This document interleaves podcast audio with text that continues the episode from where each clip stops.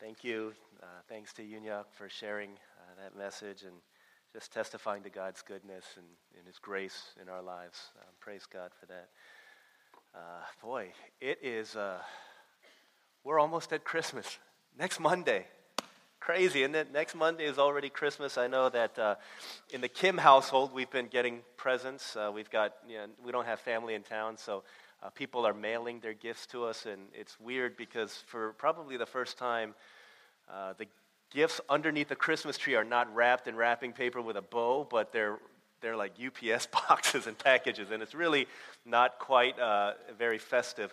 But uh, Olivia and I are a little bit sad because as we're looking at these gifts coming in, Manny is the one who likes to check the mail, and she's like, "Oh, we got something, we got something, we got something." She's like really excited, and and as Olive and I look at them, we realize, man, none of these gifts are for us. it's all for the kids. It's all uh, Manuel Kim, Elijah Kim, Elise Kim, but nothing. And if it says Olivia Kim, then she opens it up. Oh, it's for Elise. So, or somebody else. And we're a little bit distraught and a little bit disappointed by this. And then I went on social media, I went on Facebook, and I think I figured out what it was. And on Facebook, they have these, these things are kind of popular now where there's a picture and it's got a bunch of names and it says something like, uh, this person will get married this year, or this person will have a kid this year. Um, the one that I saw this week said, this person will get coal in their stocking this Christmas. And I was looking at the list of names. Olivia was there. Ha! Like that explains everything. And then I was thankful that I didn't have uh, DL wasn't on there. But as I was looking further, there was one that said Dave. I was like, oh my gosh, that's like so close to my name. Like at some point, people call me Dave. Maybe this is the reason why, because we've been naughtier than nice this year. It's kind of a cruel world in which we live in that says Christmas gifts are based on whether you've been good or bad. Doesn't that stink? Wouldn't that stink as a kid? You're waiting for Santa Claus to come and like your brothers and sisters have gotten all of these gifts and they're, uh, they're excited and you're hoping because you know you've done some bad things this year you've done a little bit of good things and you're trying to figure out and, and all of a sudden you hear this message no you've been naughty and so you don't get any gifts. How, how distraught would that that's terrible that's awful. And so i began to think this year okay this year if god were to give you a christmas gift based on whether you were naughty or nice would you get a gift this year? How many of you think, yeah, I'd get a gift this year? I think I would, I would do all right. Nobody. Okay, good. Oh. I don't think you would. Just kidding. Uh, but if we got gifts based on whether we're naughty or nice, boy, that really makes us think. What about for your lifetime? Uh, over a lifetime of accumulated naughtiness and niceties, if God were to look down from heaven and say, If you've been good, I'll give you a gift. If you've not been good, I'm not going to give you a gift. Do you think you'd get a gift over the lifetime, right? Over the sum total of the choices and actions that you've made over a lifetime?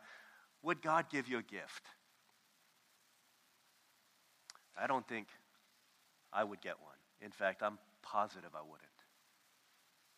And that's a tragedy.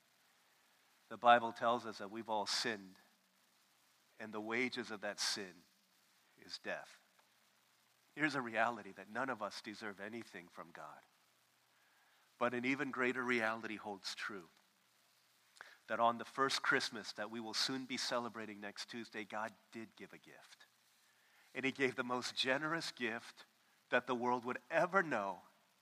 And God will forever be the most generous hilariously generous giver that we could ever experience and come to know. I want to read to you about that from the most famous passage in Scripture. You may not even need to turn to it. Uh, you might have memorized it, you might have committed it into your hearts. In fact, uh, at house church this week, I think Elijah was reciting John 3:16 to the shame of some of his aunties and uncles there. But this is God's word, John chapter 3 verse 16. For God so loved the world that he gave his one and only Son, that whoever believes in him shall not perish, but have eternal life. You read that one more time. This is powerful stuff. For God so loved the world that he gave his one and only Son, that whoever believes in him shall not perish, but have eternal life. This is God's word. We've been talking about what it is to be generous. We've been talking about generosity, and we've seen that it's not just about what we give, it's not just about an amount, it's about an attitude. It's not just about the money that we give, it's about the mindset, like why we give that which we give. And today we see that God is the most cheerful giver. You see that in the Corinthian correspondence that Paul writes God loves a cheerful giver. Why are there so many passages in Scripture about giving? Why does Jesus talk about money twice as much as he talks about prayer, faith, heaven, or hell? Why are there more promises in Scripture about being generous and about giving than about anything else in the Bible? And why is it that the only time God says, Test me, test me, test me, it comes in the area of giving. I'll tell you why. because there's not many more times that we are more like God than when we're giving generously. And so today, I want to help us see why the gift of God is the most hilariously, cheerfully generous gift that we could ever receive. Three things. There's the first thing God held nothing back when he gave his one and only son. We talk about generosity. Again, it's an attitude, not an amount. You could give $100. I could give $100. Everyone could give $100. In fact, two people could give a dollar in offering today. And for one person, that offering would not be very generous. But for another person, that $1 offering could be extremely generous. Because generosity is a whole lot more about our attitude than it is about an amount. And when we talk about making sacrifices for somebody, okay, sacrifice is not seen in how much we give. Again, you could give $10,000 and that could be a massive sacrifice. Another person could give $10,000 and that's not much of a sacrifice because a sacrifice is not about the amount, but it, it's not about the amount that you give, but about the amount that you withhold. It's not about how much you give, it's about how little you hold back from somebody. And so I bring up a name Mel Kaufman. I don't know if that name means anything to you. Does anyone know the name Mel Kaufman? Mel Kaufman, starting linebacker for the Washington Redskins in the 1980s, number 55, one of the anchors of the defense. And he is the singular reason why my friendship with Randy Dodson ended in fifth grade. So it was, we were avid sports fans, football fans, and one day Randy was at my house and he had brought his football cards over and I had my football cards over. And we are looking at them and we are making trades. Now, in the Washington, D.C. area, there were these cards, football cards, that were given out by policemen. 16 weeks during the football season, every week a new one would come out, and they would have a redskin player on it, and on the back side, it would have a safety tip given by the police. Things like, you need to be careful when you talk to strangers. Don't accept anything from somebody that you don't know. Look both ways before you cross the street. Always obey your police officer, whatever it is. Different safety tips. And week eight of the football season was Mel Kaufman's week. And so the cards would usually come out in the middle of the week or sometime later. But I found a way that I could get them in advance. There's this crossing guard. You'd have to walk pretty far in order to get to school, but this crossing guard was giving them out. And that week, I was the first one to get Mel Kaufman, and I got two of them. Ha! Got two Mel Kaufman cards, and as I was showing Randy, he was like, oh my gosh, the last one, week seven, was Jay Schroeder. Mel Kaufman hasn't even come out yet. How'd you get Mel Kaufman? I was like, I'll trade him to you. And he's like, all right. He's looking through his cards, and he said, I've got Dan Marino. Dan Marino at the time was a he was the man, quarterback for the Miami Dolphins. He's like, I'll trade you Dan Marino for Mel Kaufman. I was like, nah, you know, Mel Kaufman, this is like before anyone else got him, so I think I need a little bit more. And so we were wheeling and dealing, and at the end of the time, he gave not only Dan Marino, but like five or six other Miami Dolphin cards. I straight highway robbed him. I said, yeah, I'll, I'll do it. And so we made the trade, and I got these cards. I was looking, at I was like so excited. For whatever stupid reason, I said, this is great. At least I still have another Mel Kaufman card. I don't know why I said that. I wasn't trying to be mean. I wasn't trying to rub it. I was just stupid. And I still remember what Randy said. He got up and he said, What? And this is what he said, and this was the end of our relationship. He said, Some friend you are. And he kicked the screen door in front of my house and he picked up his set of cards and he walked away. I was like, Oh my goodness, what just happened? What in the world just happened? Some friend you are. I was giving him one of my cards. But I realized at the end that being a friend and a seeming sacrifice is not in what I gave, but it's in the fact that I held back from him. If it was the only one I had, it would have made much more sense to him. But because I had an extra one in my back pocket, he was really upset by the seemingly generous gift that I'd given to him, which wasn't a gift at all. I think about the nature of generosity and sacrifice.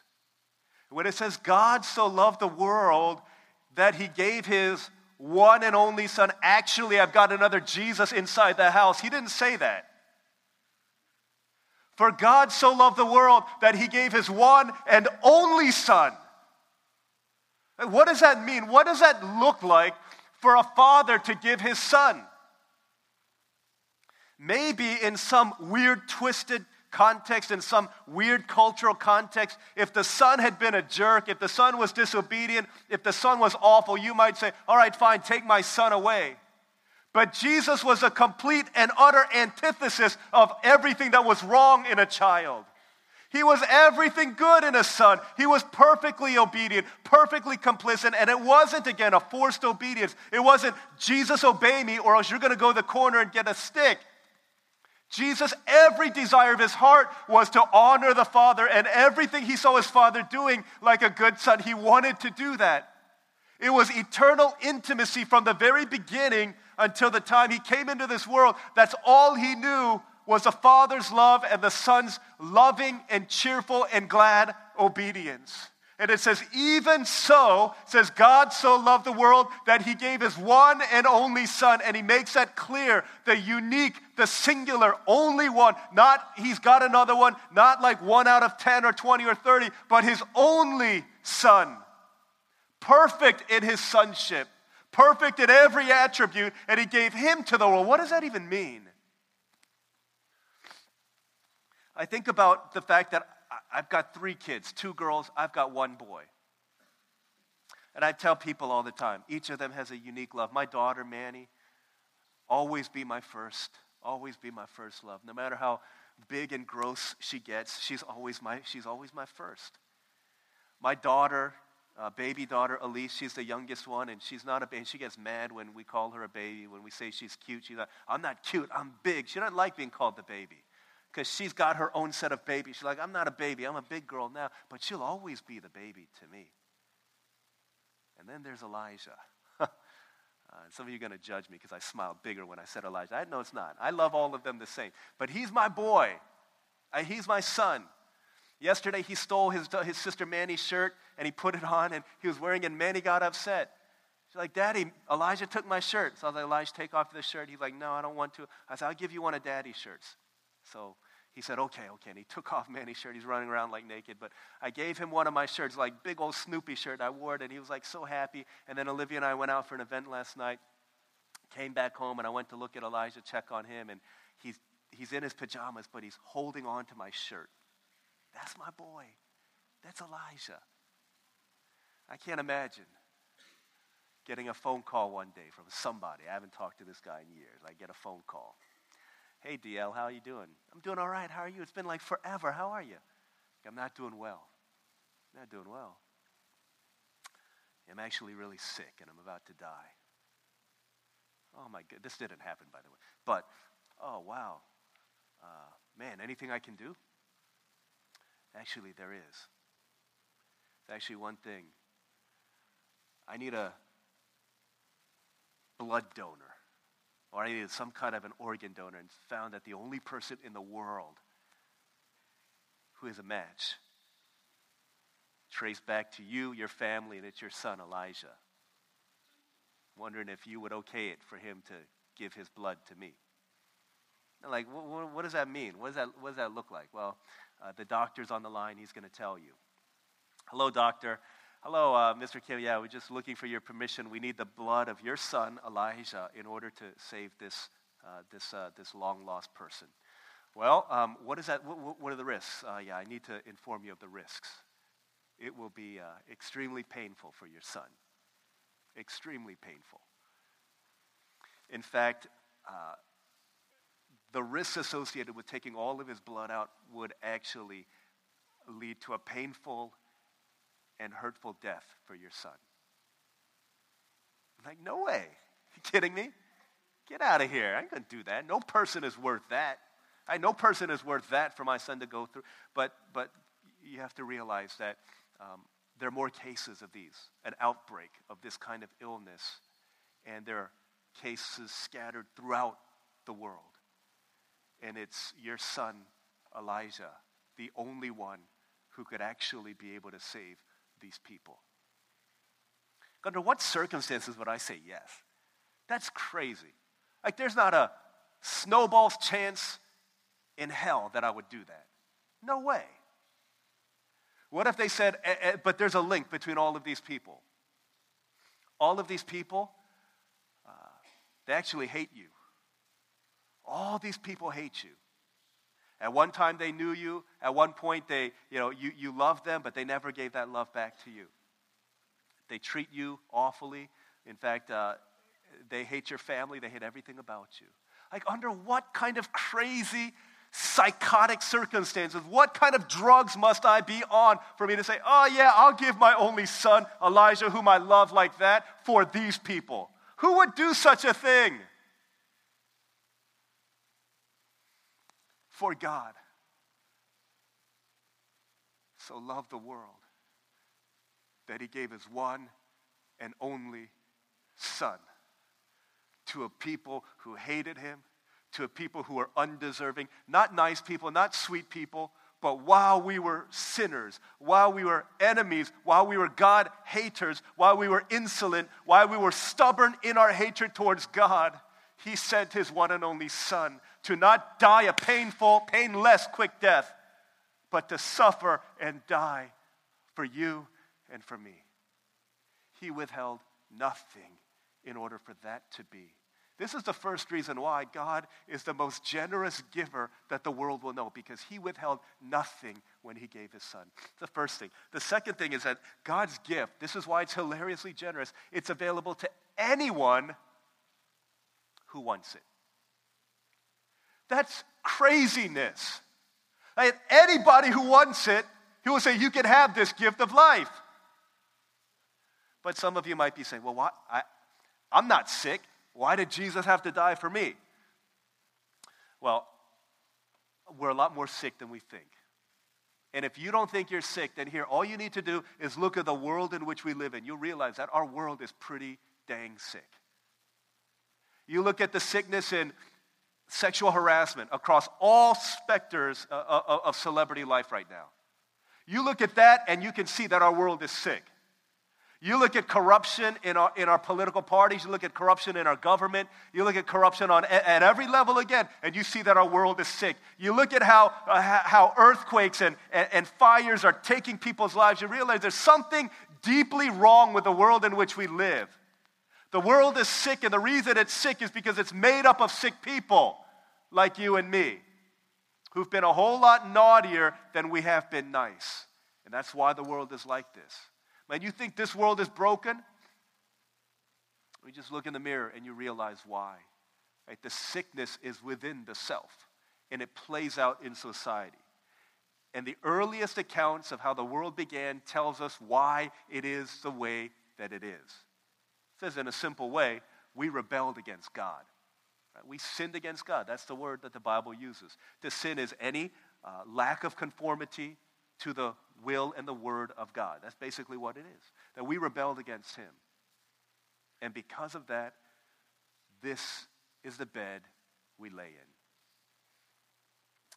My children. Uh, my oldest daughter, Manny, likes, uh, her dream is to be a pastry chef. That's what she wants to be. And so she likes being in the kitchen and she likes cooking stuff. And if you know, there's people who want to bake something, she'll always ask if she's able to, to help them. And, and because she wants to do that, um, Elijah, our five year old, wants to do that also. He says he wants to be a pastry chef also. And because our five year old and our eight year old says that our three year old wants to be a pastry chef also. And so it's always trying to wear her apron and they're always trying to like help out in the kitchen. And, and they always want to grind the, the, the, coffee beans, and they always want to push the plunger on the French press, always trying to help out in some way. And so they've got a, a certain level of, of aptitude when it comes to pushing on the plunger on the French press. Yeah, that's real cool. So they're doing this. So we imagine this. They wake up, we wake up on Christmas morning, Olive and I are trying to sleep, and we wake up and there's all this racket, right? All this racket in the kitchen. Come out in the kitchen, and there's like flour everywhere there's like bacon all over the floor. There's eggs that have been cracked and they're everywhere. We're like, what in the world is going on? And we walk in there and we see Manny with her chef hat on and her apron, and Elijah with his chef hat on his apron, and Elise with her chef hat, hat on and her apron. And like, mom and dad, we're making Christmas breakfast today, just like you taught us bacon and eggs, and we're going to make cake, and we're going to make ice cream, and all of this stuff. And we're looking and we're like, dude, this is a mess. Here, come, let us help us because this is terrible. We can't live like this. like, no, no, no, no, mom and dad, we figured it out. We figured it out. We don't need you in our kitchen anymore. Please leave us alone. But look at what happened. No, get out of here. We don't need you. What kind of a mess would our Christmas world look like if we had been evicted out of the kitchen that we owned? And there you get a picture of the sickness in our world. Why is our world like this? Because we kick God out of the kitchen. Say, God, we don't need you. We can do this just fine, thank you very much. We can work our way to a better world. We can figure this out on our own. We can get there through education. We can get there through going, doing good. We could get there in a million different ways. We said that's what we could do. And we live in this world that is sick because we said we don't need the healer in our world anymore. This is the world in which we live. But God didn't sit by and watch these things happen. It says, For God loved the world in this way. He didn't just write a telegram in the air or get this Florida area smoke writer with his airplane to write John 3:16 in the air. It says, For God so loved the world that he gave his one and only Son Here's our reality, right? John 3:16, most popular Bible verse ever, the most significant, a microcosm of the gospel. Okay, check this out. Understand this. For God so loved the world that he gave his only begotten, right? 12 words.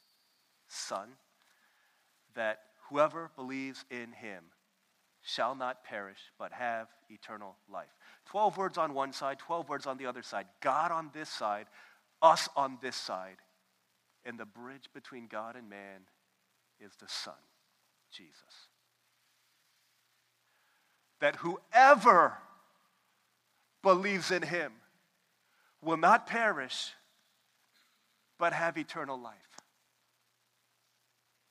He doesn't say whoever grew up in church, whoever never did drugs, whoever, whoever never smoked weed before, whoever never slept around with somebody. It says whoever, period, hard, stop, whoever believes in him shall not perish, but have eternal life. That the gift of God is available to anyone who wants it.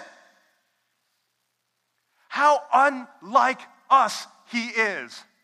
Who are you giving Christmas gifts to this year? You're not giving it to the people who hate you. You're not giving it to the people who used to be your friend but aren't anymore. You're not giving it to the people who talk smack about you. You're not giving it to the people who turn their back on you. You're not giving it to the person who stole your boyfriend or girlfriend. You're not giving it to the person who, whatever it is, did bad against you. God says, For I love the world in this way that anybody who believes in my Son can have the life that is eternal. This is the grace and the generosity of God that no one in this world could ever match. And this is what he's saying. And, and this is how it plays out in our lives. Saying, if you know this love, guys, if you really know this love, Christian, then you would change your attitude towards the people who have wronged you if that grace of God is really real in your heart. Then you will learn to forgive the way that you've been uh, that, that you have been forgiven. Because God says, listen, if you've been forgiven of this million dollar debt, then how can you hold on to this $10 debt that somebody holds against you? No matter how much somebody has done wrong against you, it doesn't hold a candle to all of the wrongs that you and I have done against a holy and perfect God. The way that you know that you know that you get this gift of life is that you show this gift of life and forgiveness to those who have wronged you. This is how we know, right? This is how we know. Because God is the most hilariously generous giver. Because not only did He withhold nothing but he gives to anybody. The only requirement is that you want it. And here's the last thing that we see that God's gift keeps on giving from the moment you receive it. Keeps on giving, keeps on giving, keeps on giving. For God so loved the world that he gave his only begotten one and only Son, that whoever believes in him shall not perish, but have eternal life. See, too many of us think eternal life begins after I die. All right, so I put my trust in Jesus. I live this life. I go to church. I give my 10%. I give my 15%. I'm a little bit nicer to people. I read my Bible. I pray. But life doesn't really change all that much until I die. That's when, whoop, I'm born into, I go into heaven and eternal life begins. No, no, no, he's saying. That's why the, the, translations are not right. He says, literally, if you believe in him, you will not perish, but have the life that is eternal. Saying it begins the moment you believe and it continues on into eternity. It says the moment you believe, your life begins to change. And you begin having testimonies of God's power at work in your life, of God's provision, of God's pleasure, of God's joy, of God's transforming work in your life. It doesn't start when you die, it begins the moment you believe. And that gift keeps on giving and keeps on giving and keeps on giving. The gifts in our world are not like that, are they? You could get the, the best gift in the world, even if it's a house, a car, whatever, if somebody gifts you with that thing, it doesn't keep on going. It doesn't keep on giving. In fact, the car will lose its luster. The car will break down. The clothing will go out of style. The ring will begin to tarnish, whatever it is, you won't love it as much as you did, and it's diminishing marginal returns after that. Even the things that promise life. you know, um, there's a game recently. If you go to Starbucks and get your, I don't know, your caramel spice brulee, whatever, latte, ooh, holiday flavors, yeah. Go to Starbucks, you'll see this game. Oh, you could win Starbucks for life if you have the app. And so I'm pretty close to getting Starbucks for life. I'm pretty sure I'm going to win. I just need one more thing in that row. So um, I'm going to win in, in, just a little bit. I'll share with anybody who wants it. But I, because I was about to win, I read the fine print Starbucks for life. Like, yes, for life. Like, what does this mean? Fine print says, actually, it means you can go to Starbucks and you will get one cup of coffee every day for free for the next 30 years. Like 30 years? That's false advertising. Get out of here. I'm going to live, hopefully, I, I don't know. It's up to the Lord God. But what if I live 31 years? That ain't life. If I live 50 years, that's 20 years, the last 20 years of my life without the promised free coffee that's supposed to be for life. Even the things that promise to be for the rest of your life aren't really for the rest of your life. But God says, here's your deal. The moment you re- receive and open up this gift, from that day forward, your life will forever be different. And the only thing that keeps you from receiving this life is are you going to go to God every day to get the life that He promised you? Because listen, you win Starbucks for life if you really want it for life, then you're going to go every day to Starbucks. You're going to, you're going to make that exchange. Here, I give you my whatever you need to show, and you give me the thing that was promised. God promised if we trust in Him, that there will be life that is eternal. But a lot of us aren't living like this because we, hey, I said a prayer. I ain't living this, I'm just waiting until I die. And we're missing out on so much that God has for us.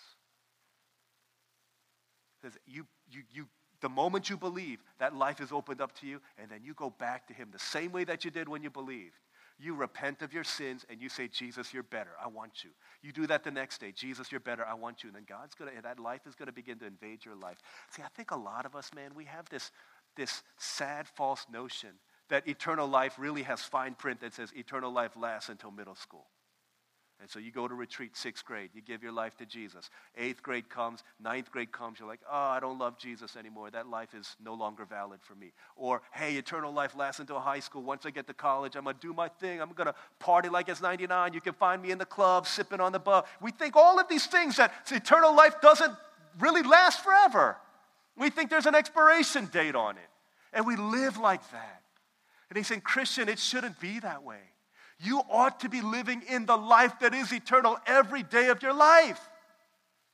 With hope, with joy, with forgiveness, with a capacity to do things that you could not do before because the life of Christ has invaded you and you're no longer the same person that you were. God is saying, This is why I gave my son. Not for you to live defeated, but for you to live in victory. Not for you to say, oh, this book is so hard, I can't live it, but for you to live infused with life and with the power of the Holy Spirit because you go and you believe the gospel every day. And because of that, your life can be transformed every day that you go to Him. This weekend, we had a, we had a concert in our main sanctuary for the Joshua Foundation. For those of you who may not be familiar, the Joshua Foundation was named after one of our college students who, on a mission trip to Ecuador in 2011, drowned in a river. Um, the, the, the, day, uh, just a couple hours before, he was going to uh, share about the, the hope of Christ um, to a church in, in Ecuador. And since that time, um, we've kept on going back, even though that was supposed to be our last time going. And, and, and through that, a full time missionary is there, and, and a foundation has been started called the Joshua Foundation. And on Friday night, we had a concert first half of the songs, and it ended with, with Joshua's mom singing Amazing Grace. Um, and she sung this in Ecuador, and, and people just like lose, lose it when she sings, especially when she sings, When we've been there 10,000 years, bright shining as the sun, we've no less days to sing God's praise than when we first begun. And no doubt uh, there's so much of that infused with this sense of, man, I'm going to be singing with my son again.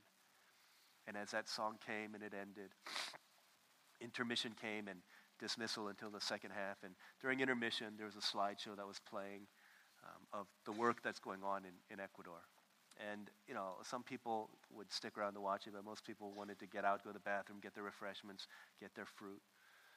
The slideshow was being played um, over the past uh, six years since August, six years and four months. Uh, we have the foundation and, and through the missionary Gonzalo has planted seven churches now in that area. 300 people have been baptized, coming to saving knowledge of Jesus. Those areas are, are, are being changed. As that slideshow is going on, there's pictures of, uh, of the different ministries that are happening, people being baptized, and churches that are erected, and leaders that are being uh, established, and people just worshiping God. And everyone had filed out, and I just kind of, from my corner view, was looking, and, and one man just sitting in the back, watching with like repressed emotion. And it's Joshua's dad. I see him watching the slideshow, pictures that go by. And I remember one of the things that he would always say when we would go to Ecuador, as he would get up and he would share. He would say, I lost my son but through it, I've gained so many sons and daughters. And when he said that, there's always this like big smile that just envelops the people there. And when he sees that slideshow, I can't help but think that he believes, yeah, if there's one thing, if there's one wish, I would wish for my son to be here. but because the Lord's will was to take him early, my deepest desire is to know that his death was not in vain. And as he sees that slideshow of pictures going by with just emotion that cannot be captured in words, I can't help but think that he believes my son's life is accomplishing so much more in his death than it is in his life. And when God looks at the slideshow being played out, and our lives, every life is a slide that goes by, oh, that it would be said of us that God the Father looking down on us would say, Man, I look at that life of that young boy. I look at the life of that sister, that, that sister in that church. I look at the life of my daughter, of my son, and I see them living the life that is eternal. And I know, I know, I know that my son's life and his death were not in vain. If you're a Christian, guys, let's live out our inheritance. Let's live out this gift that God has given to us. And if you're not yet a follower of Jesus Christ, God gave that gift for you. He came for you. He gave his son for you.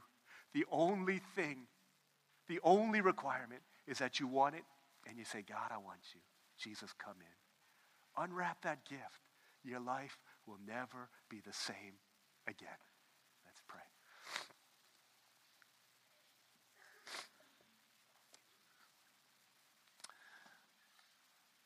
Friends, I want to give an invitation, maybe in a minute or two, as you think about your life. If you have not yet put your faith in Jesus Christ, we're sick. That's our reality. The ultimate sign of sickness is that we will die. But God sent his Son so that whoever believes in him will not perish, but will have the life that is eternal. God wants that for you. How much does He want it? He would give His Son in order that you would become His son, you would become His daughter. And so, in a minute or two, I want to give an invitation for anyone who wants to put their trust in Jesus. We're not going to make you sing or dance or anything like that. I'm just going to ask you to think about it now, and then in that moment, you can just raise your hand so that I can talk with you and have a follow up conversation at some point. That's all we want to do. But I want you to think right now do I need Jesus in my life? For those of us in here who have already put our trust in Jesus Christ as our Savior and Lord, I want to ask you, as I ask myself, are we living in that life that is eternal, the life that He promised? Not just 10,000 years and then forevermore, but now the sun comes up. It's a new day dawning. This is when God's going to give you your life that is eternal. It already began if you've put your trust in Him. The question is, will you go to Him and make that exchange? Here, God, I give you my broken life. I give you my anger. I give you my hatred. I give you my addiction. I give you my sin. And in exchange, I receive the life that you give to me. This is the gospel. It's repentance and faith, repentance and faith every day of our lives, turning away from sin, turning to Jesus. God did not send his son Jesus into our world to live a perfect life and to die a sinner's death, to rise again for you and me to live defeated. Okay, that we would live in victory, that we would live out the gospel in our lives. So, Christian, let's pray. For non Christian, let's listen. Let's pray. Praying is just talking to God. And maybe today is the day that you'll unwrap that Christmas gift the hilariously generous giver, our God in heaven. I'm going to give that invitation in just a minute or so. But let's pray together, just on our own. You can pray quietly if you want. You can pray loud, aloud if you want. But let's honestly pray right now. Honestly pray. Lord, I want this life that is eternal in me. Let's pray together for a couple moments. Continue to, to pray and seek the Lord together.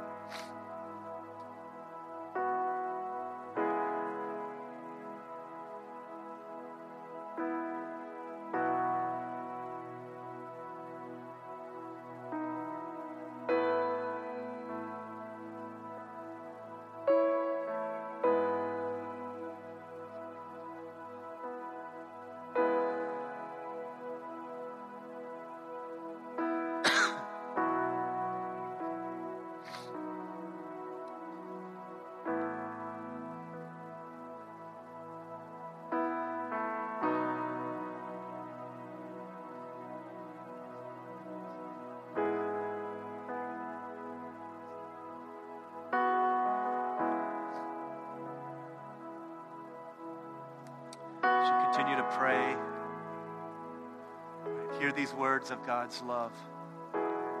For God so loved the world that he gave his one and only Son, that whoever believes in him will not perish, but have eternal life. Whoever means anybody. It means sixth grader. It means ninth grader. It means successful businessman. It means well dressed businesswoman. It means the one who's been to church only twice in their life.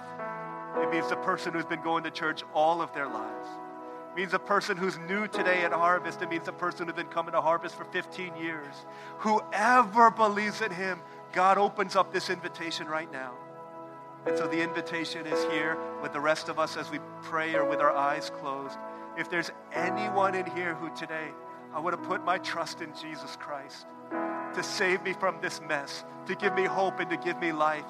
I've been going to church for a long time, but I don't have this life. I've been going to church for a day, but I don't have this life. Whoever you are, God says, I gave my son for you. And so here's this invitation if you want to put your trust in Jesus Christ, to be the forgiver of all of your past, to be the one who gives you hope and life in the present, and the one who promises an eternity with Him on this life and in heaven. That's you. I'm just going to ask that you quietly, from where you are, just raise your hand. You don't need to stand, you don't need to do anything besides that. Just raise your hand from where you are. Praise God. Thank you. Thank you. Thank you. Yeah. Folks are moving in their hearts. Praise God. I need Jesus in my life. I want this gift of life, right? Whoever believes in him.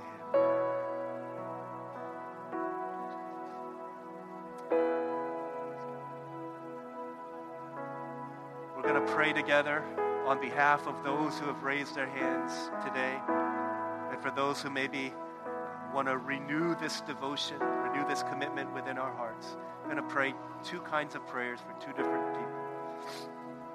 Just hear this and you pray this and make it your own. Father in heaven, thank you so much.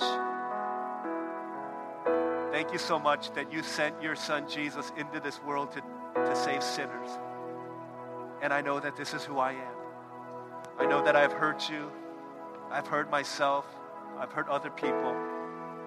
I've been a whole lot more naughty than I've been nice. And I deserve nothing. I deserve nothing. But I believe the good news that you sent your son into the world to take my place, to die in my place, to take my punishment that I deserve for the wrongs I've done against humanity and especially against God. And I believe that you did that for me.